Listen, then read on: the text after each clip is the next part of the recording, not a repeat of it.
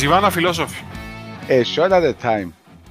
Μια ιδέα που είχαμε δύο φίλοι για τη δημιουργία ενός podcast όπου σε χαλαρή συζήτηση θα μιλούμε για hot, ταπού θέματα που μας απασχολούν και προβληματίζουν. Φυσικά δεν είμαστε experts, ούτε θα προσπαθήσουμε να κάνουμε επιστημονική έρευνα. Θέλω να κάνουμε μια χαλαρή συζήτηση και να έχουμε και την ευκαιρία να πίνουμε.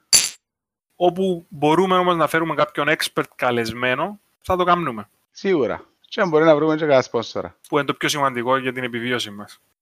So, stay tuned και θα τα λέμε κάθε εβδομάδα αν ελπίζουμε. Και καλή ακρόαση.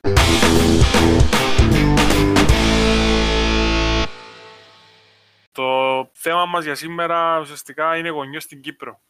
Θα πιάμε λίγο την καθημερινότητα του γονιού στην Κύπρο, πώς περνά, τι το βοηθά, τι το δυσκολεύει. Τι θέλει να κάνει, τι πρέπει να κάνει. Λίγο τα ωράρια των υπηρεσιών, των σχολείων και οτιδήποτε άλλο επηρεάζει το παιδί του. Είναι τέλος μας μεγαλώσαν, είναι τέλος μεγαλώνουμε εμείς τα παιδιά μας, είναι τέλος να θέλαμε να τα μεγαλώνουμε τέλος πάντων.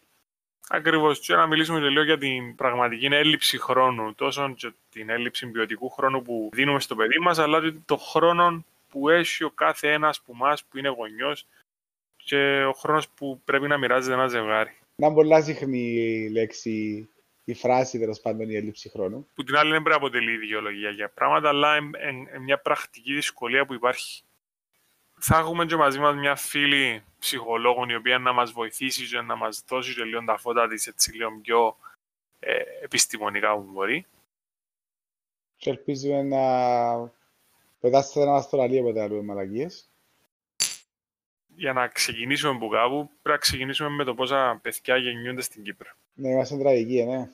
Πραγματικά. Τούτον ξεκίνησε καλά σε κάποια φάση, δηλαδή αν πιάνε το 1982 πριν περίπου πόσα, 40 χρόνια. Κάναμε 2,5 παιδιά ένα ζευγάρι. Είμαστε καλή τα έτσι, ρε. Τούτον ήταν όχι μόνο να πληρώναμε τον πληθυσμό μας, αλλά είχαμε και excess. Δηλαδή, για να αναπληρώνεται ο πληθυσμός θέλεις κάπου το 2,1 που το φτάσαμε σιγά σιγά το 95 μετά που τζαμέ πάμε χάγια. Τώρα πόσο είμαστε 1,5. Ε, χειρότερα 1,32. Δηλαδή η υπογεννητικότητα το που συζητούσαμε και στο περασμένο με την τρίτη ηλικία είναι να το δούμε μπροστά μας.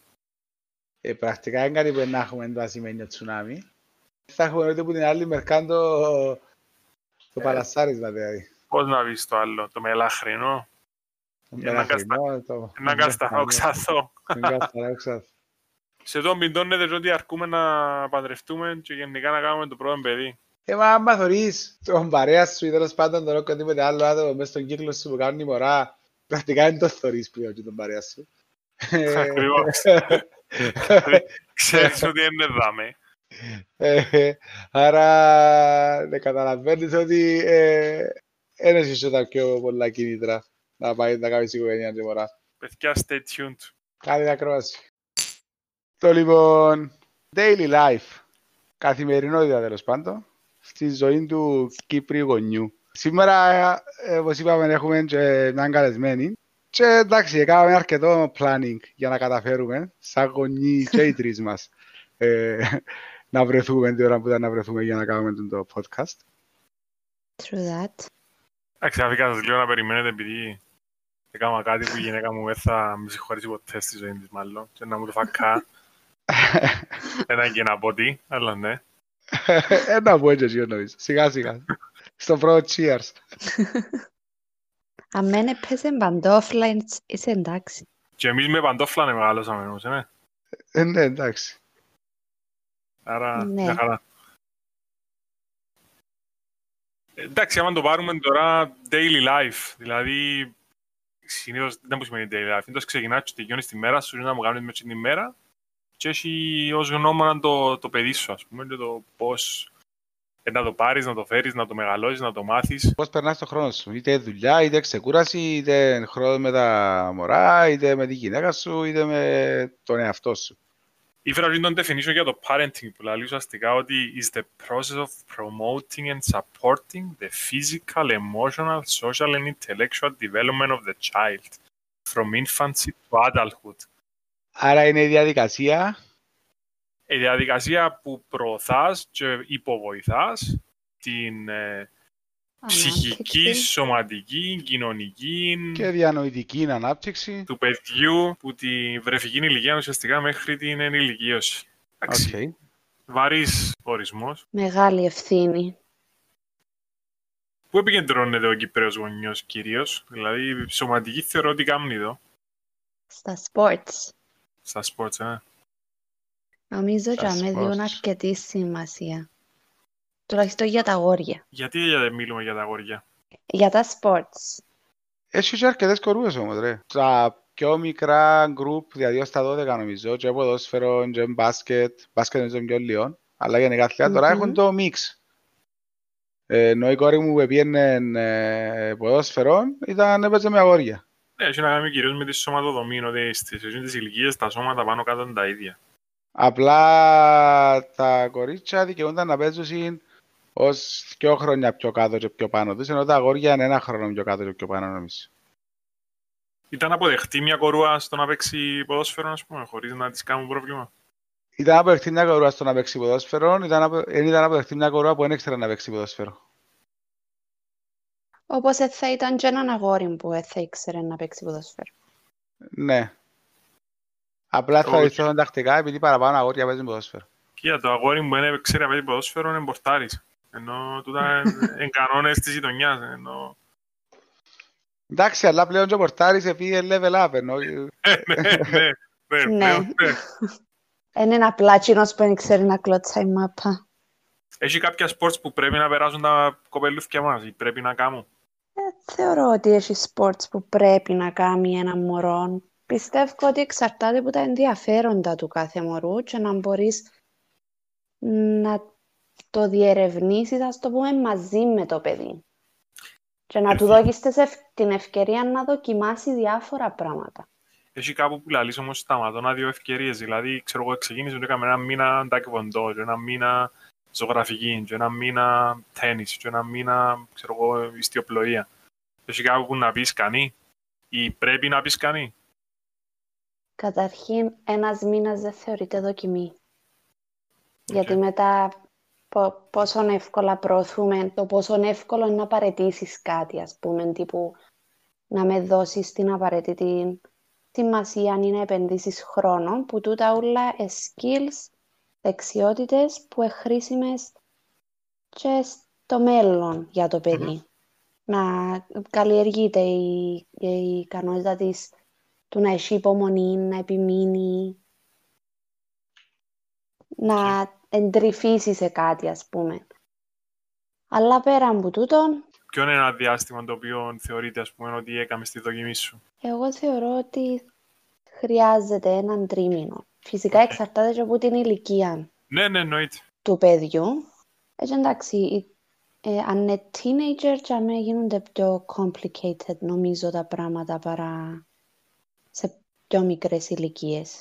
Έφερω ένα άρθρο από το American Academy of Pediatrics και βασικά ε, ε, για soccer που ε, έκαναν refer παραπάνω, αλλά πρακτικά λένε ότι οι νεαροί αθλητές πρέπει να καθυστερούν το sport specialization ως τα 15 με 16. Ε, και βασικά δεν κάνει increase τις πιθανότητες τους να παίξουν σε κολεγιακό, όπως είναι στην Αμερική, ή professional ε, ποδόσφαιρο, ε, το ότι παίζουν που μιτσί μόνο ποδόσφαιρο σε διάφορες ομάδες. Το να παίζουν άλλα sport και να δοκιμάζουν διάφορα sport, ε, αυξάνει πολλά τις Μμμ. πιθανότητες να παίξουν professional ή κολεγιακό. Διά καθόλου εξήγηση. Ε, γύρευκα βασικά, κάποτε ξαναθκευάσα το 2 στα 15 it should be for fun, δηλαδή είναι καθαρά διασκεδαστικός ο χαρακτήρας και μετά να Ναι. γίνεται το concentration. Ε, Το, αλλά... το είναι κάτι όμως που έρχεται να, να αναιρέσει την κοσμοθεωρία του μέσου Κυ- Κύπριου γονέα, ο οποίος θεωρεί ότι το μωρό του, εκτός που αν παίζει ποδόσφαιρο, θεωρείται ότι είναι ο Μέση που τα τρία του, ας πούμε. Ε, και πουσάρει τον όσο δεν πάει άλλο για να, ξέρω, εγώ, να είναι ο κορυφαίος. Επειδή έτυχε να βρεθώ και σε κερκίδα με γονιούς παιδικών ηλικιών, δηλαδή 9-10, και ο τρόπος που συμπεριφέρονταν, δηλαδή δεν ήταν το να, να μάθει, ήταν το να νικήσει. Νομίζω τώρα winning mentality χτίζεται, αλλά από την άλλη, ναι, θεωρώ ότι στην ηλικία δεν έχει θε- δεν έχει νόημα, ναι, ούτε ο σκοπός έπρεπε να γίνει. Ακριβώς. Το point είναι να περνά καλά το μωρό, το παιδί με τις έξτρα δραστηριότητες που κάνει. Δεν είναι ένα όπως το σχολείο, ας πούμε. Ναι, αλλά βλέπουμε ότι στην Κύπρο υπάρχει και ένα, μια πίεση που εξασκείται ε, κυρίως μεταξύ γονέων. Δηλαδή, ακόμα και τα social media χρησιμοποιούνται σε τον πόλεμο. Το να δείξει, ξέρω εγώ, ο γιος μου ψήνει, ε, ζωγραφίζει και κάνει και τρεις τούμπες. Ε, και μετά βάλει άλλη μάνα, εμένα ψήνει, ζωγραφίζει και κάνει τέσσερις τούμπες.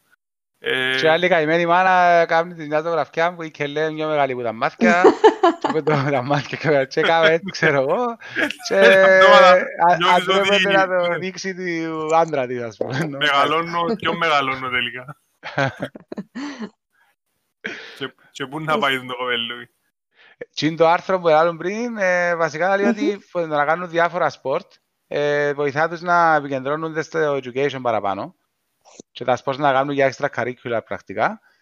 Το άλλο μειώνει πολλά τους τραυματισμούς, διότι ένα μωρό μου παίζει professional που μιτσής, τέλος πάντων και είναι 100% να ασχολείται με το τάδε sport, ε, να τα δια ούλλα και γενικά να πρέπει να είναι πάντα στο top level. Αυτό το πράγμα προκαλεί τραυματισμούς, ενώ είναι πιθανότητες, δεν να κάνει κάτι με τη συμπεριφορά ή οτιδήποτε άλλο. Και ο καλύτερος αθλητής να είσαι σε θέμα πειθαρχίας, ε, έχει πάλι μια πιθανότητα να τραυματιστείς. Δεν είναι κάτι που μπορείς να αποκλείσεις. Άρα οι σημερινοί μου τραυματισμοί εξηγούνται από το ότι ήμουν προ στη μάπα στη γειτονιά μου μητσά. Ε, το ότι αν είσαι προ είσαι να είσαι παραγωγός τραυματισμούς είναι ένα πράγμα. Τώρα αν είσαι τραυματισμούς, αν είσαι προ... Ε, ε, ενώ και εμένα προσωπικά να πιάσεις είμαι το καλύτερο ρέκορτ. Που την άλλη, άμα το δούμε λίγο με τα μωρά μας, εντάξει, αφήνουμε τους στην τελική ελεύθερο χρόνο. Και ενώ ελεύθερο χρόνο για να βαρεθούσει, για να σκεφτούν γίνον που ζήσανε, βιώσαν. Ε, είναι κάτι που το οποίο χρειάζονται. Ελεύθερο χρόνο με ποια έννοια όμως; Χαλαρό χρόνο θα τον έλεγα εγώ. Δηλαδή, έχουμε εντάσει σε μια συνεχόμενη πίεση, δηλαδή να φύγει που για μένα, φύγει που για μένα, να πάει για μένα, να κάνει τούτο, να δει τούτο, να ασχοληθεί με τούτο, να ζωγραφίσει, να σχεδιάσει, να, να δημιουργήσει, ε, που στην τελική δημιουργούμε και τόσο πολύ πίεση στους εαυτούς μας, που είμαστε entertainers στον κοπελουθιό μας. Ε... Επίσης κάνουμε, προσπιέζουμε τα μωρά να γίνουν κάτι, δεν ξέρω, εξωπραγματικό. Κάτι που να θέλαμε εμείς να γίνουμε. σύμπαντος, ναι, δεν ξέρω τι, με το να τα φορτώνουμε τούτες ούλες τις, στο τέλος της ημέρας υποχρεώσεις. Τούτο είναι να τους βγει σε καλό, είναι τούτη η ερώτηση μου ουσιαστικά. Δηλαδή θεωρούμε ότι άμα το, άμα το γεμίσω δραστηριότητες τη μέρα του, ε, τούτες οι δραστηριότητες. Αν εξαιρέσουμε τα sports που από ό,τι φαίνεται ότι το να τα κάνεις σε, σε ένταση από την αρχή, μάλλον φτιάχνεις σου σε πρόβλημα αν ασχοληθείς professional μετά. Αλλά mm-hmm. πούμε ότι ξέρω εγώ να κάνει 10 δραστηριότητες μες τη μέρα. Εγώ θεωρώ ότι δεν μπορεί ένας νους στην ηλικία να τις επεξεργαστεί και να τις ε, αφομοιώσει και να δημιουργηθεί και η θετική ε, σκέψη, όπως θέλεις πέτω, που να το βοηθήσει μετά. Στο τέλος της μέρας να υπάρχει και έναν κενό μες στο οποίο είτε το παιδί είναι το ίδιο ανάλογα και σε τα ηλικία είναι, αλλά είτε μαζί με το γόνιο μπορούν να κάτσουν και να περάσουν, to go through βασικά το τι έγινε μέσα στη μέρα, τούτα όλα που ασχολήθηκα σήμερα, αρέσαν μου, μου αρέσαν. Να υπάρξει μια συζήτηση για να βγουν και κάποια πορίσματα σε εισαγωγικά. Εντάξει, το πόρισμα πάλι σχετικό ανάλογα στην ηλικία του ατόμου. Που ένα, όντως, εν, εν, όντως να έχουν εκπαιδευτικό χαρακτήρα και πάλι όχι με την έννοια της σχολικής εκπαίδευσης. Ακριβώς. Δαμέ θεωρώ ότι δεν είναι μόνο το εκπαιδευτικό σε εκπαίδευση, είναι το θέμα ε, bonding, δηλαδή Ακριβώς. Δαμε εταιρείες και κάνουν team building activities. Ε, ενώ σε μια σχέση γονιού με μωρών και οικογένειας γενικά. Δηλαδή είναι πιο η γονιά, δεν είναι ένας συνήθως. Ε, άρα ε, έχει κάτι που μπορούν να κάνουν μαζί και εντάξει, καταλήγουν όλα νομίζω συμφωνούμε σε θέμα χρόνου. Έτσι είναι καλά να το, να το πάρουμε και στο επόμενο μας κομμάτι. Ε, που είναι τα ωράρια πρακτικά στην Κύπρο και των μωρών και των γονιών και πώς επηρεάζει το ένα το άλλο. Άντε, cheers Cheers. Cheers. και πάμε να δούμε τα ωράρια. Ενώ... Ε, εγώ έχω ελεύθερο ωράριο πρακτικά δουλειάς. Εσείς ενώ τι είναι τα average σας; Και εμένα είναι ελεύθερο. Ε, Εγώ είμαι από την κατηγορία που θεωρώ ότι είναι ένα πιο μεγάλο μέρος του πληθυσμού, οι οποίοι έχουν συγκεκριμένες ώρες και το ωράριο στην Κύπρο πλέον, ειδικά στον ιδιωτικό τομέα, είναι το 9-5. Το οποίο ε, συνάδει καθόλου με το, το μέσον όρο του σχολείου τέλος πάντων, που γύρω στις 7, που την ώρα που ξεκινά από σπίτι να πάρεις το μωρό, ως τι 1.30 ας πούμε, νηθικιό. Ναι, εντάξει, it makes no sense. Ο τρόπος που χτισμένον. Ούτε υπάρχουν οι υποδομές για να στηρίξουν τούτο το συγκεκριμένο ωράριο. Και να υπήρχε σύστημα να σου φέρει το μωρό σπίτι, το θέμα είναι να έχει και κάποιο σπίτι να του ανοίξει. Δηλαδή, άμα που τη στιγμή που η- και η μάνα και ο πατέρας πλέον α- αναγκάζονται να δουλεύουν. Ε, και ε, τούτον σημαίνει ότι το μωρό ερχόμενο σπίτι δεν έχει κανέναν εκτός αν είσαι τυχερός και έχεις παππού και γιαγιά. Ε, μετά, Τυχερός Μμμ. και ναι, με- θεωρώ ότι είναι μεγάλο ποσοστό Κύπριο Ναι. γονέα που έχουν παπουντζιά. ε, και όταν έρχεται η τρίτη ηλικία που λέμε ε, σε άλλο podcast που ε, λέμε τη χρήση της και τι πρέπει να της, πώς πρέπει να τη χρησιμοποιούμε και θεωρώ ότι δεν είναι η χρήση της.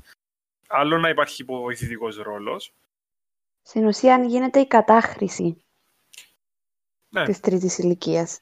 κατάχρηση και θεωρώ ότι και, αν και υπάρχουν κάποιοι παππούδες και γιαγιάδες οι οποίοι ε, περιμένουν ας πούμε τη συνταξιοδότηση τέλος πάντων για να περάσουν τον χρόνο με τα εγγόνια τους και να κάνουν σε εισαγωγικά τον ταξιτζή. Ε, Παρ' όλα αυτά, Εντάξει, ε, κοίτα, ε, ε, πιάσεις ποτέ σου τελευταίος άδεια και να πάει πιάσεις το μωρό που το σχολείο και να κάνεις τη μέρα που είναι να κάνει ο παππούς και η γιαγιά με το μωρό. εννοείς Εγώ άδεια σίγουρα όχι. εκτός COVID, όχι. Ε, Ε, Ναι, Δηλαδή οι άδειες ήταν ίσο διακοπές, ήταν να πιάσεις τα μωρά και την οικογένεια γενικά και να πάεις κάπου. ε, διότι σκέφτομαι τώρα, νομίζω όλοι νιώθουν το γεγονός ότι σχολάνεις που τη δουλειά και είναι κάποτε το ρομαντικό του ότι θωρείς τα μωρά και φεύγουν σούλες οι έννοιες και τα άχη και χα, χαλαρώνεις και ξέρω εγώ, αλλά ενώ να μην περιπεζόμαστε, 9 στις 10 φορές είσαι ποφκαρμένος, ποφκαρμένη, whatever και πάεις μέσα και έχει ας πούμε μουρμουρκόν, η σημασία, οι καταστάσεις και πρακτικά θέλει να βρίσκεις να φύγεις. Και θκιαολίζεσαι ρε, ενώ και, εντάξει, έχει και casualties η φάση. Ενώ, ναι. Εννοείται. Ε, σκέφτομαι από και γιαγιά που πιάνουν τα μωρά κάθε μεσημέρι από σχολείο και μπας στη φάση που πεινούν, συνήθως πρέπει να θκευάσουν και καρτερούν σε εσέναν η ώρα 6.30 ας πούμε να πάει να πιάσεις τα μωρά. Μα δαμέ πρέπει να μπει η πολιτεία, τον που λέμε. Δηλαδή, πού είναι το after school. Υπάρχουν μόνος σε ιδιωτική βάση, ας πούμε. Τον που έλεγα πριν με το να σου το πιάσει κάποιος που σπίτι και να πάει safely, με ασφάλεια στο σπίτι του. Ε, μιλούμε και για πιο μεγάλες ηλικίες που δεν θα χρειαστεί κάποιος να τζάμε. Πάλι ούτε τον υπάρχει. Ε, ένα πράγμα που δείξαμε είναι το babysitting γενικά. Δηλαδή, να νιώθεις ότι παρέχεται ασφάλεια από το σύστημα. Το σύστημα εννοώ και το Υπουργείο Παιδείας, και τα σχολεία, και τις σχολικές εφορίες, και την τροχέα, και πουλούς, ότι το μωρό μπορεί να πάει π.χ. στο σχολείο με το ποδήλατο και να πάει και να, ε, να επιβιώσει τις, ξέρω εγώ, 500 φορές που πρέπει να κάνει τον δρόμο. Wow. Φοητσάρικο τούτο. Αμέ- αμέ- Ας μην πάμε τόσο deep σε εκείνο το κομμάτι, διότι θεωρώ πρακτικά εμείς επιέναμε κάμπερ πάει τη σχολείο, ε, τώρα θεωρώ ότι το γίνεται μόνο να μένει η απόλυτη ανάγκη. Να πάει σε σχολείο το μεσημέρι, θεωρείς να που γίνεται. Τι άλλαξε θεωρείτε τον, τον καιρό μας, ας πούμε, εμείς πιέναμε περπατητή σχολείο, λέτε και εσείς, τώρα ένα Υπάρχει αφήνουμε μια τα μωρά να γενική πάνε. ασφάλεια στο Ε, Ε, φόβος που υπάρχει, δεν είναι προς το ασφάλεια. έγκλημα, ας πούμε. Ε, ναι, ναι, είσαι, Είναι καθαρός είσαι, φόβος. Είσαι μέσα σε φόβο, ναι, ακριβώς. Και δημιουργείς ένα είσαι ανασφαλής, δηλαδή φοβάσαι να κάνεις κάποια πράγματα. Δηλαδή θεωρείς ότι ε, ε, να σου βιάσουν, ας πούμε, το μωρό. Ή να το κλέψουν όπως πιάνουν τα άλλα και το μωρό, ας πούμε, και πήραν τα σε ένα διαμέρισμα. Ή ξέρω εγώ, εννοείς τώρα. Ε, ε, τι να πούμε, να πιάνεις τις εξαιρέσεις, να πιάνει τον κανόνα. Ναι, που στη στιγμή όμως που η εξαίρεση μπορεί να είναι το δικό σου το παιδί, ε, θα ρισκάρεις. Μμ. Μα πού τραβάς τη γραμμή σου τα πράγματα; Μα τούτο που πρέπει να γίνει, ρε. Δηλαδή, ας πούμε, στα- θυμάσαι, έγινε η φάση με τα, δυο τα, τα αγοράκια στη Λάρνακα. Ναι. Και, πιαν- και η λύση ήταν που ήταν να, να το κάντζελο του ένα, ενός μετρού να γίνει δυο μέτρα. Μμ. δηλαδή, τούτον έλυσε το πρόβλημα. Ή το να μου βάλεις ένα security έξω να λύσει το πρόβλημα. Ωραία, το, το πρόβλημα λύθηκε με έναν τρόπο μόνο. Το ότι έγινε και το γεγονός και βοηθήκαν τα μωρά. Και είχαμε στο νου τους ότι δεν Γονείς. μιλώ με ξένους. Ναι, μα τού- τούτον έπρεπε να το εμπεδώσεις που πριν, έπρεπε να το βάλεις αγιώς. Δηλαδή, εμένα θυμώ η μάνα μου να μου λέει, ας πούμε, ξέρω εγώ, δεν πιάνουμε ε, οτιδήποτε που κάποιον άλλον έστω να μας το προσφέρει. Ακόμα και γλυκά, ας πούμε. Ακριβώς. Αν δεν ξέρεις τον άλλον, δεν του μιλάς. Ακριβώς. Τώρα έχω την κόρη μου ικανή να όποιος της δω και σοκολάτα να πάει μου ντάρει. να μου πεις τώρα τετράχρονα. Ναι, οκ. Ελπίζω όμως τα έξι της που να πάει πρώτη τάξη του δημοτικού ε, να μην λειτουργεί με τον, τον τρόπο. Άρα, ε, ε, ενώ που πρέπει να θέσουμε εμείς στους αγωνείς να πεις, ας πούμε, ξέρω εγώ, κάποια πράγματα, ε, δεν πρέπει να γίνονται. Και πρέπει να ξεκινούμε που σπίτι του την εκπαίδευση. Δηλαδή, λέει και εσύ θυμάσαι τη μάμα σου να σου λέει το πράγμα. Εσύ λέει το του μωρού σου. Αρκετά συχνά. Όχι εσύ συγκεκριμένα, ε, γενικότερα. Εγώ έχω μωρό στο δημοτικό και λαλώ το τα και ξέρει τα. Και καταλαβαίνει τα. Ας σου πω ότι θεωρεί εφιάλτες. Καλύτερα θωρεί εφιάλτες. Εχθές έπια φαρμακείο και ήταν μέσα στο αυτοκίνητο. Υπάρχει καραπόξικο φαρμακείο πας στο πεζοδρόμιο. Δηλαδή ήταν ένα μέτρο μου την πόρτα του φαρμακείου το αυτοκίνητο. Και Μμμ. έρχεται στάθηκε έξω από το φαρμακείο ένας τύπος. Το κοπελού είναι φορέν και μάσκαν και φορέν και σκουφούι. Σιγονιάτικο. Μαύρο. Και η μάσκα ήταν μαύρη. Χάι φοητσάρικε. Νομίζω το μωρό ότι είναι κουλοφόρος. Οχ. Και ε, άρχισε και κλαίει. Και που πήγαμε στο αυτοκίνητο και μου ενόμισα το και το. Και λέω, γιατί είναι και βλέπω εφιάλτες που μου είπετε ότι να, μπορεί να παγάγουν κάποιοι τα μωρά από τα σχολεία και να τους πούνε ότι είναι κάποιοι άλλοι και ξέρω εγώ. Και προχτές έπαιρνα μια κυρία και είπα της παλιά εγώ μια φορά καλημέρα που έπαιρνε πειράγον το σκύλο της και είπε μου καλημέρα και δεν ξέρω αν πρέπει να της απαντήσω. Ενώ Ναι. νιώθουμε εμείς ανασφαλεία, σκέφτομαι τα μωρά μας πώς Εντάξει. είναι να νιώθουν. Ναι, Και μετά δίδουμε τι. και η λεπτή γραμμή των που λέμε ότι είναι πολλά, ε, το που είναι να κάτσει, ε, αλλάσει. Αλλάσει μες συνθήκες, αλλάσει με πράγματα, δηλαδή διαφορετικά λειτουργεί ένας γονιός ο οποίος είναι στο κέντρο της Λευκοσίας και διαφορετικά λειτουργεί ένας γονιός ο οποίος είναι στα Λεύκαρα, ας πούμε. Ε, Και στις τι σημαίνει δύο ότι μπορούν να περιπτώσεις. συμβούν τα, τα, τα, τα, τα αχείριστα ακριβώς στις δύο περιπτώσεις. Απλά εντάξει, πιάνεις τις πιθανότητες σου. Παίζει Ναι, ρόλο πιάνεις το τις. μέγεθος της κοινωνίας και γι' αυτό ίσως στην Κύπρο, τουλάχιστον ως σχετικά τώρα, ήταν πολλά πιο λίγα χτυπήματα στα, ας το ονομάσω. Μα ήταν πολλά πιο λίγα ή απλά εμείς νομίζουμε είναι πιο πολλά. Ακριβώς. Ενώ π- πρακτικά ο λόγος που, ο λόγος που είμαστε φοητσιασμένοι και είμαστε έτσι πιο συγκρατημένοι, νιώθουμε την ανασφάλεια, όπως είπαμε πριν, υποφέρουμε όλοι που availability bias. Δηλαδή, θυμούμαστε μόνο τα πράγματα τα οποία είναι αρνητικά. Και θυμούμαστε πέντε γεγονότα τα οποία ακούαμε τα που με ένα, ένα μήνα συνεχόμενο κάθε φορά και έτσι να μας Μμμ. έμειναν μες στο νου. Εν και ευκαιρνεί κανένα στα νέα και να λέει κάθε μέρα ε, δεν απαγάγαν κανένα μωρό σήμερα. Όλα τα μωρά στο σχολείο ήταν μια χαρά και σχολάσαν και πήγαν στα σπίτια τους. Ενώ αν άκουες 100 φορές το πράγμα, χίλιες φορές πρακτικά το πράγμα, δέκα χιλιάδες φορές το πράγμα και μια φορά να άκουσες ότι απαγάγαν ένα μωρό σήμερα, ήταν λες, εντάξει ρε. Ακριβώς. Επειδή το καλό νέο δεν πουλά ρε, έχει και να κάνει και με άλλο θέμα. Και ε, το θέμα είναι να κάνεις shock the society, άρα εντός μπορείς να τους κάνεις με το να τους βάλεις τη μουσική να που μπορείς που πίσω μπαμ μπαμ μπαμ μπαμ μπαμ μπαμ μπαμ και να τους πεις ξέρω εγώ ε, το μωρό είναι πιάντο και να κάτσεις να στήσεις και ένα σενάριο, να βάλεις και τρεις δημοσιογράφους περίεργους να, να λένε τα δικά Και τους. live update και ούλα. Κατάλαβες. Ναι, Και ποιος που το έπιανε να θεωρεί real time είναι ακριβώς. να μου κάνουν η κοινωνία για να το έβρει. Ε, Ε, ναι. ναι. Όπως έγινε του Μομπαρέαν ουσιαστικά. Ενώ το, τον τελευταίο. Τα... Εφύγαμε, ξε, εφύγαμε πολλά από τα ωράρια της Κύπρου και το αν μας βοηθούν ή όχι. Cheers. Cheers. Cheers. Ναι, ε, ολόιμερο σχολείο. Εντάξει, σαν ιδέα και σαν concept θεωρώ ότι είναι κάτι το οποίο στην Κύπρο θα έπρεπε να υπάρξει από τη στιγμή που υπάρχει τίποτε άλλο. Δεν ξέρω γιατί σταμάτησε. Μα ξεκίνησε αφού είχε αιτήσεις για, είχε αιτήσεις για το 20. Ναι. Δικαιούσε να πάει παντού, δηλαδή οποιοδήποτε σχολείο ή συγκεκριμένα σχολεία ανά επαρχία. Όχι συγκεκριμένα. Συγκεκριμένα. Κοίταξα να βρω, δεν τα ήβρα που είμαι κάπου να αναρτημένα. Δηλαδή μπορώ να πιω το κοπελούμερο, το γράψω να με. Τούτο είναι Είπε- μια απορία που έχω κι εγώ. Ή Δηλαδή, πρέπει να αν είναι η είναι- ενορία μου, ας πούμε. Ή λέει πόσα σχολεία είναι. Ότι για να λειτουργήσει ένα ολοήμερο σχολείο θα πρέπει να πληρεί το κριτήριο του ελάχιστου αριθμού παιδιών όπως παρουσιάζονται πιο κάτω. Δημοτικά σχολεία μέχρι 60 παιδιά. Να έχουν εγγραφεί τουλάχιστον 16 παιδιά.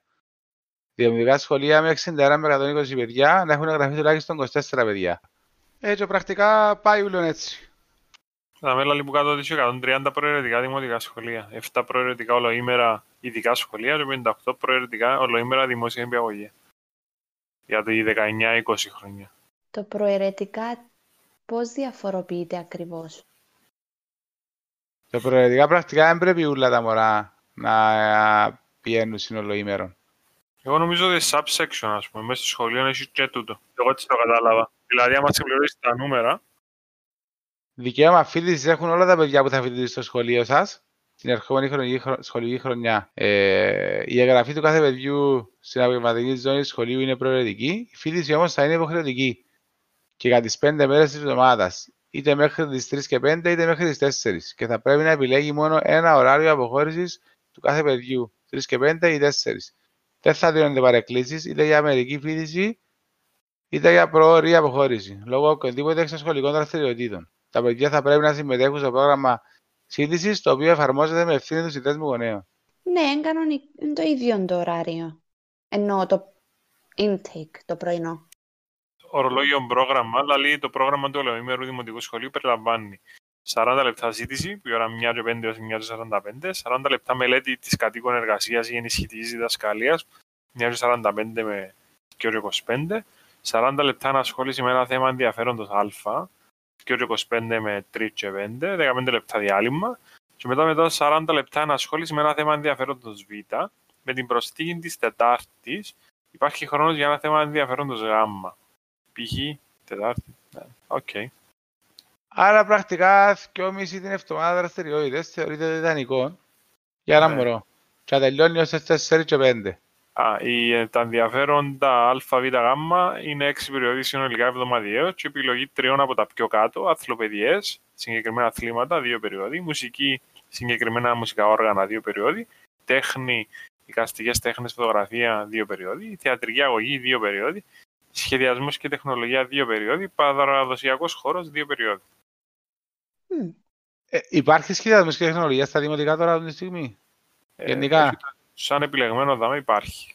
Όχι, εννοώ σαν ε, υποχρεωτικό στο κανονικό ωράριο. Εμείς έκαναμε πέψη την έκτη δημοτικού. Εμείς είχαμε, ναι. Καλά είναι τόσο να αποφυτίσεις χωρίς να κάνεις ρολόι. Εγώ ε- επερνούσα πολλά ωραία. Ενώ μια χαρά. Ναι. Και στα οικογυρικά, Α. δηλαδή και τρούφες έκαμες. Έμαθες πρακτικά πράγματα. Στην τεχνολογία, τουλάχιστον εμείς που είμαστε μητσί, δεν είχαμε οποιαδήποτε επαφή δομημένη. Δηλαδή, ήταν ό,τι κάναμε εμείς, δηλαδή να ξυλώσουμε το κατευθυνόμενο αυτοκινητάκι που έσπασε, ήταν να κάνουμε ένα ξύλο και δύο σπόντες να το καρφώσουμε. Έπρεπε Ε, ή ότι ο παπάς σου ή ότι ο παππούς σου να έχει χειροκόλληση, ας πούμε, ή να είναι υδραυλικός, είτε τέτοιο για να μάθεις οτιδήποτε άλλο. Κατσαβίθκια. Ακριβώς. Αλλά τώρα θέλεις κάτι kits για έτσι πράγματα, activities, που ενώ θ- θωρώ τα με, με science, σε πειράματα επι- επιστημονικά, ενώ όχι ιδιαίτερα πράγματα, πράγματα που κάνουν στη χημεία, στο γυμνάσιο, αλλά σε πιο έτσι περιορισμένο ε, περιβάλλον. Ε, είτε πιο πράγματα που έχουν να κάνουν με μηχανολογία και αγοράτε στο kit. Θωρώ τα εγώ κάποτε για μωρά υποτίθεται, αλλά θέλω τα και εγώ. Άρα είναι καλός τρόπος το μωρό με το γονιό να ασχοληθούν με κάτι έτσι. Είχαμε τα και εμείς κοινό. Εγώ είχα μικροσκόπιο. Και είχε μπλακετούες που μπορούσα να βάλω πάνω ουσίες δικές μου εκτός που τα samples που είχε μέσα. Χωρίς να θέλω να υποβιβάσω οτιδήποτε σε αυτή τη διαδικασία. Εντάξει, ενώ τώρα πρακτικά έχει κάτι kits με Arduino που είναι βασικά πλακέτα με επεξεργαστή που μπορούν να κάνουν μικρά ρομπότ με πολλά απλές κινήσεις ε, και λίγο πιο έτσι διαδραστικές καταστάσεις που ε, πιο εξελιγμένα. Ε, ενώ που ήμασταν Ναι, εμείς εντάξει. ε, Δεν εν είχε έτσι ξέραμε... τεχνολογία. Ναι, ακριβώς. Ενώ τώρα τα μωρά πάμε στην τουλάχιστον- τηλεόραση και ταράσσουν τη μεσαίρι τους για να αλλάξει η οθόνη, ενώ νομίζουν είναι touch. Ναι. Μας γενικά τα robotics είναι το, ένα από τα activities που, που είναι trend γενικά στις ηλικίες τους.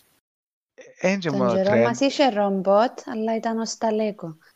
Ναι, και τον καιρό μας ε, παίζαμε με, τους, ε, με τα τρακτέρ και τα φορτηγούθια και ξέρω εγώ, επειδή ήταν σε άλλη εποχή. Ενώ τώρα όντως είναι ρομπότ, άρα είναι λογικό να Ναι, παίζουμε ναι. τώρα με τα ρομπότ. Και τα robotics χρησιμοποιούνται, όπως τα είπαμε πριν, βασικά ως μέτρο σύγκρισης στο αν κάνεις την ε, δουλειά σου σαν γονιός καλά. Δηλαδή, εμένα πάει και robotics, εσένα, σε έτσι φάση. Τον το comparison, εν, εν, νομίζω, δεν μπορώ να το, να το χωνέψω. Εν, ε, θεωρείτε την πρόβλημα της κοινωνίας γενικά το πράγμα; Ναι, ρε, Θεωρώ το το, πολλά κομπλεξικό πράγμα, συγγνώμη κιόλας. το extrapolation της ε, ποιος την έχει πιο μεγάλη. Σε όλα τα Ναι, levels. ταχά, who cares; Μα Ναι. πάει και σε, σε επίπεδο συζήτησης πάει το πράγμα. Παντού. Δηλαδή στο επίαμε διακοπές τσάμε, έκαμε εκείνο το πράγμα. Μα Ε, ακόμα βάλαμε και εκείνο, το ρε, πράγμα το- το σπίτι να- το μας. να πω, επίαμε διακοπές τσάμε και εν μπορείς να φανταστείς τι ωραίο φάιν είχε. Ε, ρε, Κανένα δεν τον κόφτει, αν έφασες καλά έφασες. Ενώ έπιες Βασικά- διακοπές τσάμε είδα εκείνο το πράγμα, να θες να μου το πουλήσεις, ενώ αν κάνεις το ε, αν μιζάρεις που τη φάση, καλώς, αλλά Ναι, νόη. Ναι, Topperism. Να κάνεις top. Αλλά πίσω στο ολοήμερο σχολείο κάτι διάβαζα σε, στη μια την ανακοίνωση ότι η Τετάρτη είναι μέχρι τις 1 και 5. Που η Τετάρτη είναι η μέρα που οι κυβερνητικοί σχολάνουν σε λίγο πιο αργά. Ή σταμάτησε εκείνο. Σταμάτησε. να σε γελάσω, τι θεωρείται ε, ωράριο κυβερνητικού, δεν έχω ιδέα. Είναι 7.30 plus 8, Okay. νομίζω. Νομίζω 7. Εντάξει, αν τους εμβολέψαν πάλι ενώ δικαιούνται το. Είναι από τους πιο αδικημένους υπαλλήλους στη- σε αυτό το κράτος. Άρα, γιατί να μην τους βολέψουν. Σωστό. Ούτως ή άλλως στήσαμε την όλη τη φάση πάνω τους, άρα γιατί να κάνουμε ε, εκπτώσεις και που ε, εμβολεύκονται. Και Τραγικά τα επίσης πράγματα. το άλλο, πάλι ε, μέχρι τις ή 3 και 4 ή 4. Ενώ πριν είχαμε μπει ότι εν 9-5 τα, οι παραπάνω δουλειές, ας πούμε. Ε, Ρε, έχω και παιδιά στη δουλειά μου που σχολάνουν η ώρα 5 και συνήθως το, το παιδί τους για να το παραλάβουν που το after school, το οποίο πληρώνουν ήδη, ε, είναι το τελευταίο που φεύγει. Λέσχη. Ναι, είναι το τελευταίο που φεύγει, ας πούμε, που λέμε. Δηλαδή, ο average γονιός 5,5 είναι να πάει να πιάσει το παιδί του, όπως θέλει να είναι. Άρα πάλι έχεις gap. Ναι. Τουλάχιστον αν έχεις τσιν τη- τσιν το κενό των 4 ώρων, έχεις έναν κενό της μιας ώρας. Δεν ξέρω εσείς πώς μεγαλώσετε. Θυμούμαι εμείς, οι γονείς μου, π.χ. εσχολάναμε το μεσημέρι, να πιάνε μας ο παπάς μου που είχε break και μετά έφευ... Επήρναμε σπίτι να τρώμε μπλα μπλα και η ώρα θκιο έφευκε να πιάνε δουλειά και η μαμά μου έρχεται η ώρα τρισήμιση. Και εμείς ήμασταν ανάμιση ώρα σπίτι μόνοι μας. Τώρα είναι αρκετούν το γραφείο ευημερίας μας στην άξη βέβαια. Αλλά Νομίζω τότε ότι ήταν σε οκ. πολλές οικογένειες ισχύει το πράγμα και γίνεται ακόμα. Αλλά ναι, ενώ ε, δεν είναι όπως παλιά. Δηλαδή τώρα φοβάσαι παραπάνω και που λέγαμε πριν για φόβο. Και θα με έρχεται η κατάσταση ουσιαστικά το ότι μπαίνουν οι παππούδες και οι γιαγιάδες με κάποιον τρόπο για να, να αναλάβουν το βάρος και την ευθύνη και έρχεται ένα άλλο πράγμα, δηλαδή το, η- το πώς ε, να πιάω μια κυπριακή φράση, το ανάγιωμα ας πούμε, της μάνας είναι το ίδιο με το ανάγιωμα της γιαγιάς. Όχι βέβαια. Δηλαδή θέλεις τη, τη γιαγιά να μεγαλώσει το παιδί σου; Και αν το κάνει ένα, στα πρότυπα τα δικά σου, μάλλον όχι. Μα και να είναι στα πρότυπα τα δικά σου. Ε, εν είσαι εσύ η μάνα ή ο παπάς, ενώ... Ναι, μα θεωρητικά είναι, όχι θεωρητικά, και πρακτικά εσύ έκαμες τα παιδιά. Ενώ Ακριβώς. εσύ οφείλεις να τα μεγαλώσεις τέλος πάντων, να τους ε, να τους δημιουργήσεις όλες τις συνθήκες που άμενα ότι ουσιαστικά είναι το parenting. Η, το να εγκομμάτι του να είσαι γονιός.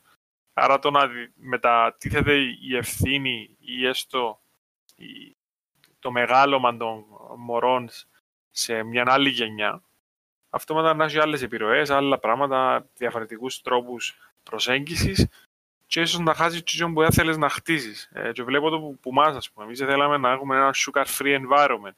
Ε, τον ίσχυε ενώ ήμασταν μακριά. Μόλις ήρθαμε στην Κύπρο, αλλάξαν πράγματα. Δεν υπάρχει sugar-free environment στην Κύπρο.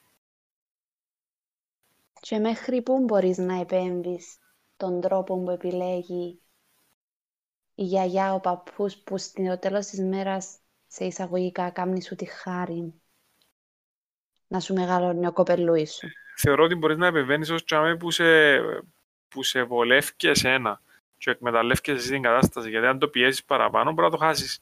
Και σε παίρνει να το χάσεις. Ακριβώς. Άρα ενούλα ένας μεγάλος συμβιβασμός και δαμέ. Και το παιδί είναι να εκμεταλλευτεί το ότι μεγαλώνει η τζάμε με η γιαγιά, άρα να τσιμπήσει τη σοκολάτα του ή τον οποιοδήποτε άλλο πρα- πράγμα. Ε, ο γονιός εκμεταλλεύεται ότι ε, προσέχει μου τον κάποιον ε, πρόσωπο του, ε, του περιβάλλοντος μου τέλος πάντων και ο παππούς, το πρώτο, η γιαγιά περνά χρόνο με τον εγγόνι συν ε, ότι ποσκογιέται με κάποιον τρόπο. Θα σου πω, ναι. Μια γιαγιά και ένας παππούς δεν μπορούσαν στις 30 χρόνια τέλος πάντων της τρίτης ηλικίας που μπορούν να είναι πιο ε, δραστήριοι στη ζωή τους γενικά, ε, αφιερώνουν το στα εγγόνια τους στην ουσία, που μπορεί να τους φέρνει χαρά, ε, αλλά δεν και ξέρουν και κάτι άλλο. Ειδικά αν είναι στη φάση που, ε, που το ταμπού, που την πίεση της κοινωνίας ή τέλος πάντων έτσι εμάθαν δεν να προσέχουν τα εγγόνια τους ή δεν δέχονται να προσέχει άλλος ή μπορεί να είναι και θέμα οικονομικών των παιδιών τους να προσέχει κάποιος άλλος Ακριβώς. και να το κάνουν. Μπορεί να τους φέρνει χαρά το πράγμα, αλλά δεν δοκιμάσαν και κάτι άλλο. Σωστό. Τούτον που λαλείς, είχα μια συζήτηση με κάτι φίλους στο γονιό μου. Οι γονείς μου και οι φίλοι τους είναι 65 plus, κάτω από 75. Ε, και Μμμ. έλεγε μου η, η, η μια η κυρία τέλος πάντων ότι τώρα με το COVID δεν έχουν πλέον τα εγγόνια τους να τα προσέχουν το απόγευμα και ε, ήβρα χρόνο να κάνουν δραστηριότητες οι οποίες τους ενδιαφέρουν. Όχι πως δεν περνούσαν καλά με τα μωρά, αλλά ε, προτιμούν in a way τώρα που συνταξιοδοτηθήκαν και πνάσαν που τη δουλειά και εκείνη το κομμάτι της ζωής να το απολαύσουν με πράγματα που είναι καθαρά όφελος δικών τους ας πούμε. Να απολαύσουν την αφιπηρέτηση τους βασικά. Ναι, ναι. Και αν το πεις και παρακάτω τούτον, ας πούμε, σε κάποιον άλλον, εν να σου πει, εν, εν να σου δημιουργήσει ενοχές. Που θα με έρχεται η κοινωνία και το βάρος που την κοινωνία, ότι «Α, και έχεις εγγόνια και θέλεις να βοηθήσεις το παιδί σου» ή «Ε, «Α, μα έμπερνας, ε, Α- σ' αρέσει άρα, να ε, περνάς σαν- χρόνο με τα μωρά». Ε, σαν να έχει parenting και grandparenting. Ναι, Δεν το θεωρείς ότι είναι και λίγο που τη γλώσσα του το πράγμα. Ενώ συνήθως η λέξη αφιπηρέτησα ακολουθείται από το σε κάτι άλλο. Ε, εμάς είναι απλά αφιπηρέτησα. ναι, Επειδή δεν και σημαίνει κάτι. Απλά ενώ ότι αφιπηρέτησες, ε, δεν και αλλάζει κάτι στη ζωή σου. Ε, μπορεί να μην πιένεις δουλειά κάθε πρωί ή κάθε πότε πιένεις δουλειά. Ε, τώρα απλά έχεις κάποιες άλλες ευθύνες που είναι το μωρό που να σχολάζεται πρέπει να πιάσεις. Είναι καθημερινές, το Σαββατοκύριακο είναι να ξεκουραστείς. ε, Να μαλώσεις λίγο με τα παιδιά σου, αν θα κάνεις τα μωρά την νύχτα να προσέχεις ή όχι. Ε, επειδή έχεις και εσύ να πάεις κάπου. Ε, σαν ε, παππούτσια ή μιλούμε τώρα. Σαν γονιός το ίδιο πάλι. επειδή σαν κοντά νιώθεις την κούραση την καθημερινή, ότι πάει δουλειά και αποφκάλεσαι και πάει σπίτι και έχεις ευθύνες και έχεις τη σημασία των μωρών, μπορεί να έχεις το θκεύασμα των μωρών. Πα, πα, Παρ' όλα αυτά, επειδή φαίνεται, ακούτε σαν βάρος, ας πούμε, να, να, να πω ένα πράγμα το οποίο έψαχνα λίγο, αν και διστάμενες οι άποψεις. Είναι το αν το να έχεις κοπελούθια βοηθά στο opera survival σου, δηλαδή στο πώς είναι να ζήσεις σαν, σαν γονέας. Υπήρχαν πολλές μελέτες οι οποίες λένε ότι όσα πιο πολλά μωρά έχεις, τόσο πιο μεγάλο είναι το opera survival σου. Ήβρα όμως και μελέτη που λέει ότι οι, εκείνοι που ουσιαστικά ε, κερδίζουν που το να έχουν μωρών είναι οι γονείς οι οποίοι υιοθετούν μωρών και όχι που γεννούν βιολογικά. Υπήρχε και ένα άλλο πράγμα όμως που λέει ότι ε, η μάνα η οποία έχει ένα μωρό είναι πιο happy από τη μάνα που έχει δύο.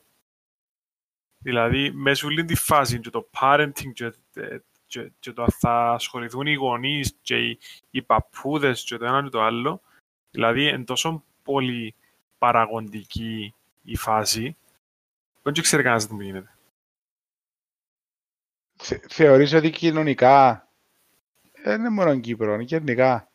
Αλλά ας επικεντρωνόμαστε στην Κύπρο, ότι ζούμε μια ζωή η οποία προσπαθούμε να είναι όσο πιο happy γίνεται ή ζούμε μια ζωή η οποία ε, θεωρούμε ότι στο μέλλον να μας κάνει όσο πιο happy γίνεται.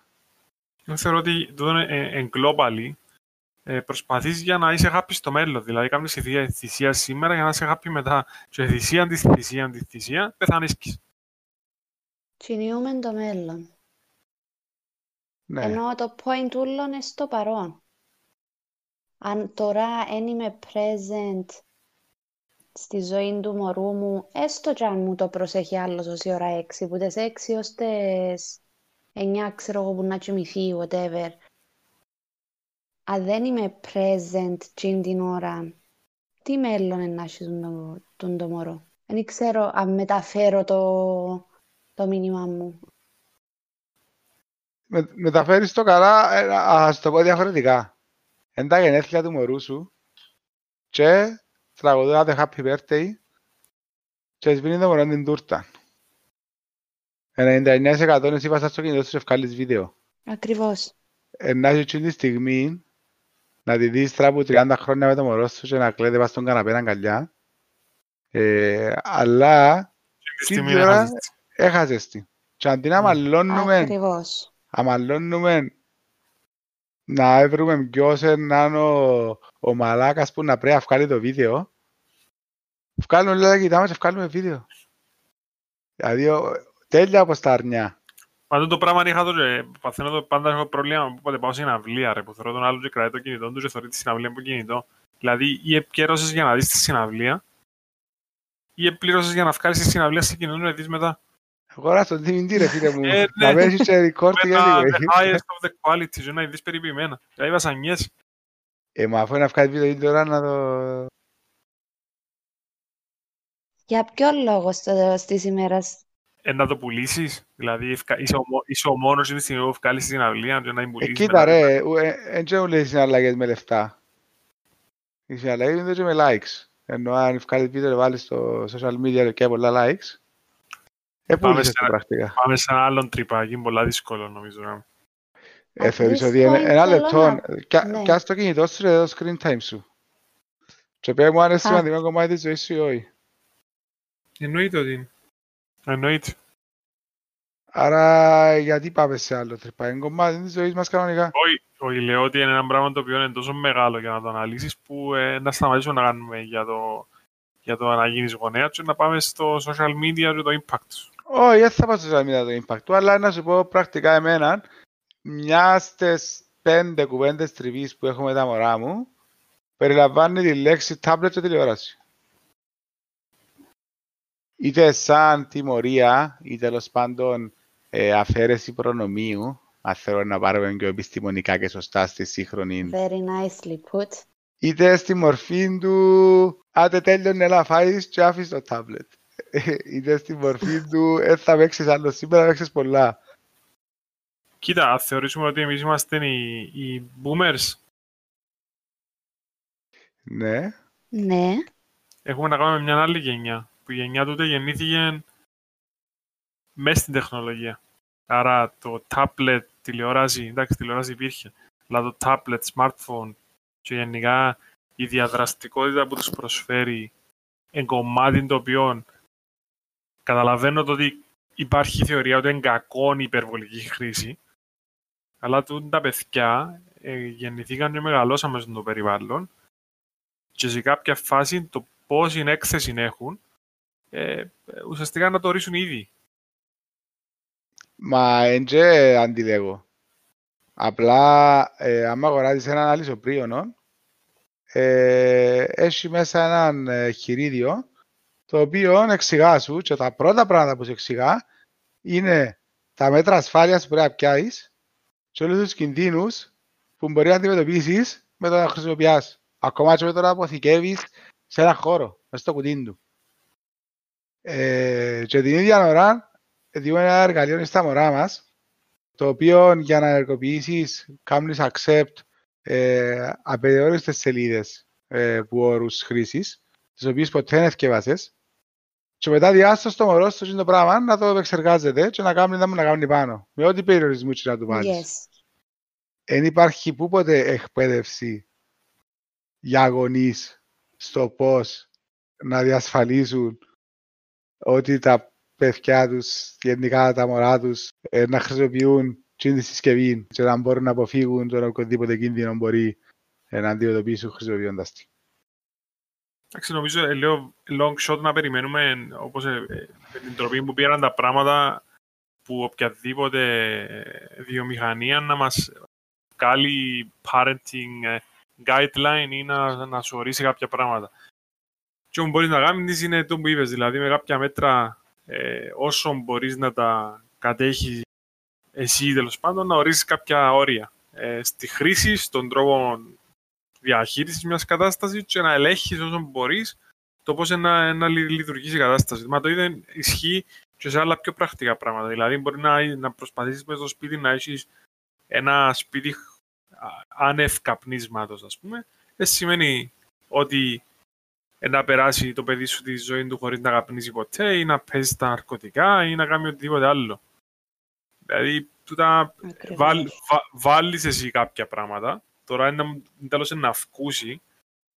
Ε, θεωρώ ότι παίζουν είναι πολύ παραγωγικό πάλι το πράγμα. Δηλαδή, πέντε φίλους περίεργους να την οδηγήσουν κάπου αλλού τη φάση. Ε, ένας καλός καθηγητής να την οδηγήσει κάπου αλλού. Ε, μια αποτυχία σε κάποιον εκπαιδευτικό ίδρυμα μπορεί να γυρίσει αυτόματα μπούμερανγκ τη φάση, ενώ τούτα ε, ε, πράγμα που δεν μπορείς να ελέγξεις. Εσύ που τη δική σου πλευρά να οριοθετήσεις κάποια πράγματα, ακόμα και στο tablet και στο κινητό και οτιδήποτε. Μα έτσι κοφτεί με κάτι τώρα. Μα και λέμε, λέμε ότι έχουμε παιδιά ναρκωμανείς. Μιλούμε για το Όχι, εσύ μιλώ κάτι, εσύ μιλώ έτσι επίπεδο. Μιλώ για μια κορούα που μπορεί να βρεθεί η γυμνή της φωτογραφία και να κινείται με σε όλο το σχολείο, ας πούμε. Σωστά, ναι. Mm-hmm.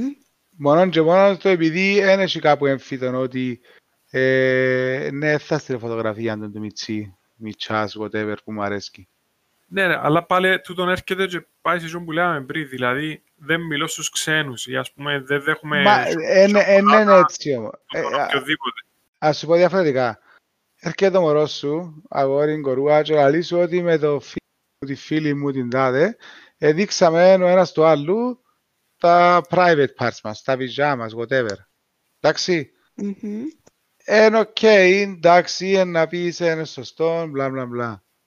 Ας σου πει όμως το μωρό σου ότι έκανα video call με το φίλο μου, τη φίλη μου, που δεν σημαίνει εννοώ έχουν σχέση, είναι φίλοι ή φίλοι, πλατωνική σχέση. Και δείξα ένα στο άλλο, είναι αφρικάρις. Yes. Διότι το ένα γεγονός που μπαίνεις σε μια μαύρη τρύπα και υπάρχει μόνο στα μάτια εκείνου που το είδε, το άλλο όμως μπορεί να υπάρχει για πάντα. Ναι. Πάλι θεωρώ ότι διαμέσων του παραδείγματος, δηλαδή για μια κορούνα η οποία επέφερε που το ότι έδειξε τα γεννητικά της όργανα, ας πούμε, υπέφερε. Ένα δεχτεί πείραγμα στο σχολείο, το οποίο είναι να φτάσεις ακριβώς στα όρια του bullying. Ε, Και το bullying μπορεί να είναι που καθημερινό πλέον, γιατί ε, ε, σε ενοχλεί μόνο ε, τις 10 ώρες του σχολείου, ενοχλεί σε όλη μέρα, γιατί έχεις πρόσβαση και access μέσω του κινητού όλη μέρα σε κάποια κοινότητα τέλος πάντων. Άρα πρέπει με κάποιον τρόπο να, να δώσεις στο μωρό σου, ας πούμε, ή στο οποιοδήποτε, ε, το κακό σενάριο. Και αν με το κακό σενάριο καταφέρεις να το ξυπνήσεις τέλος πάντων και να, να προσέχει με το τι κάνει, καλώς. Μπορεί και να τα πεις να περάσουν και να μην αγγίξουν κανένα. Ναι, θεωρείς όμως ότι πλησιούμε κάτι το οποίο έχουν access στα παραπάνω μωρά ηλικίας. Οποιαδήποτε ηλικίας. Ε, μπορεί να κάνει να βάλω ηλικία. Ενώ ε, πρακτικά ένα μωρό μπορεί να γεννηθεί και να ε, θωρεί τάμπλετ ε, πόντα ε, ε, animation για βρέφη και μουσικές. Να έχουν επαφή mm. απευθείας. Δεν έχουν έλεγχο, αλλά ναι, έρχεται λίγο ώρα έλεγχος. Είναι στα 3, στα 5, στα 7. Ε, και κάτι το οποίο χρησιμοποιούν όλοι, σε όλα τα μωρά. Δεν ε, έχουν όλοι την ε, κοινωνική μόρφωση ή γενικά την τεχνολογική μόρφωση να εξηγήσουν, να ξέρουν ε, και να δείξουν στα μωρά τους. Ακριβώς, τούτο είναι το πιο σημαντικό που πρέπει να καταλάβουμε ότι δεν έχουν όλοι, το ίδιο, όλοι γονείς το ίδιο επίπεδο μόρφωσης που αφορά το εργαλείο για να μπορέσουν να εκπαιδεύσουν τα μωρά τους. Ενώ μια λύση στο κάπνισμα είναι ότι δεν πουλούμε τσιγάρα σε άτομα κάτω από 18 ετών. Ναι, μπορεί να κλέψει από τον παπά του, μπορεί να κλέψει από η μάμα του, και ξέρω εγώ. Είμαι καπνιστής εγώ. Ε, τα μωρά μου ακόμα είναι 8-9 χρονών. Ε, ήδη ξεκίνησα και ε, ναι, δεν θα αφήνω τσιγάρα από τίποτα. Δεν θα είπα, έναν κάπου το οποίο δεν θα μπορούν να έχουν άξια στα μωρά. Δηλαδή, στιγμή μπορούν να αγοράσουν και μπορούν να κάνουν έναν, είναι πιο δύσκολο να έβρουν. Ελπίζω να κάνουν και άλλοι γονείς του. Άρα, αν θέλει να βρει τσιγάρο να καπνίσει το μωρό, να βρει τσιγάρο να καπνίσει. Τα τσιγάρο να καπνίσει να βρει, εννοείται να ο ένας ο φίλος... Ε, μα έχει τρόπο να μην βρει όμως. Ε, ναι, αν ήταν όλοι συνειδητοποιημένοι και χώναν τα τσιγάρα τους και κανένας περιπτράς δεν πουλά σε μωρό, πού να βρεις τσιγάρα το μωρό; Ε, μετά πάει στο, στη πιο μεγάλη κλίμακα, η οποία πρέπει να δουλεύει και όλοι στον ίδιο ρυθμό και που θα θέλαμε να ανοιγά να γίνεται. Νομίζω να κάνουμε ένα cheers γιατί βαρύναμε το. Ναι. Ψυχοπλακωθήκαμε πάλι. Cheers. Cheers. Cheers. Εγώ είναι πρέπει να πάω να λούσω το τέρας. Ε, έτσι τις γονικές μας υποχρεώσεις. Ε, από ό,τι φαίνεται να πρέπει να το κόψουμε σύντομα. Γεια χαρά. So guys, stay tuned for part 2.